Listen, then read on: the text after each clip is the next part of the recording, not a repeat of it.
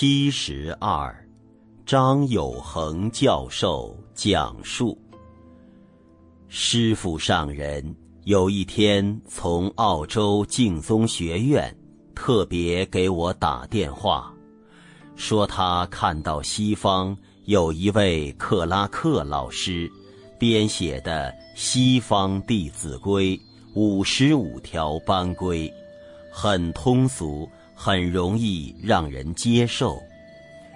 师傅也希望我编一本现代的《弟子规》，我就以孝悌忠信、礼义廉耻、仁爱和平、道德的科目，用白话编写了《幸福人生六十守则》。这本书有古今中外三百多则故事。大家很容易学习，有些学生成为了父母之后，把这本书当成床边故事，每天讲给孩子听，孩子们都是百听不厌。师傅也给这本书写了序，提了字，这也是对我很大的鼓励。有一次。师傅从国外回到极乐寺，叫我去他的房间，送给我一套《群书治要译注》，叫我好好研读。没多久，师傅又把我找去，叫我在极乐寺带《群书治要》班。《群书治要》是唐太宗让魏征等大臣。选取经史子的精华编辑的，师父提倡群书治要救世界，无量寿经救自己。师父要求我代班，我是诚惶诚恐。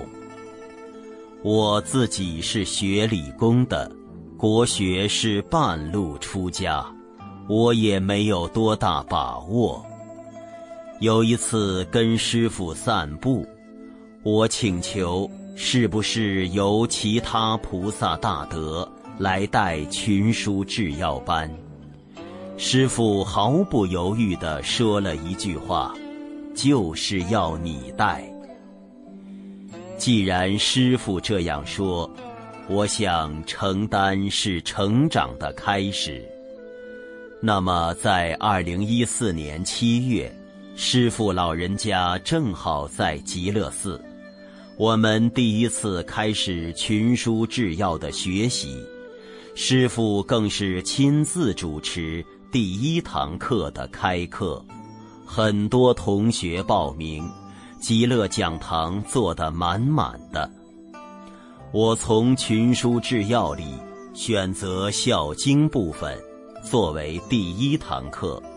后来也把讲义编成《孝经》白话解释，之后又学习《道德经》《庄子》，因为庄子在群书治要分量不多，我们就老子、庄子一起学习。学完老庄，下面最难的是《易经》，对我来讲是个非常大的挑战。我为了要教，我们请了华范大学文学院院长周春堂教授讲《易经与生活》，也请了中华易经学会的理事长给我们群书制药班讲课。学习之后，我才掌握到重点，才开始编讲义。讲义《易经》白话解释编成了，一共二十七万字。从带群书制药班，我深深体会到教学相长，我才了解师父的苦心。师父上人把净土法门的这些理论方法介绍得非常详细，更重要的是。师父上人把《无量寿经》如何应用在日常生活中，如何降服自己的烦恼习气，讲得非常清楚。过去学佛常常是理论是理论，行为是行为，生活是生活，真的不晓得如何把佛法和世法怎么结合起来。早期我二十年学佛，没有遇到师父以前，真的不晓得怎么做。师父把佛法如何落实在生活中，所谓学以致用，讲得非常清楚。师父说，读书不会学以致用是书呆子，学佛不会学以致用是佛呆子。师父给我一生的影响，能够认识净土，并且督促我。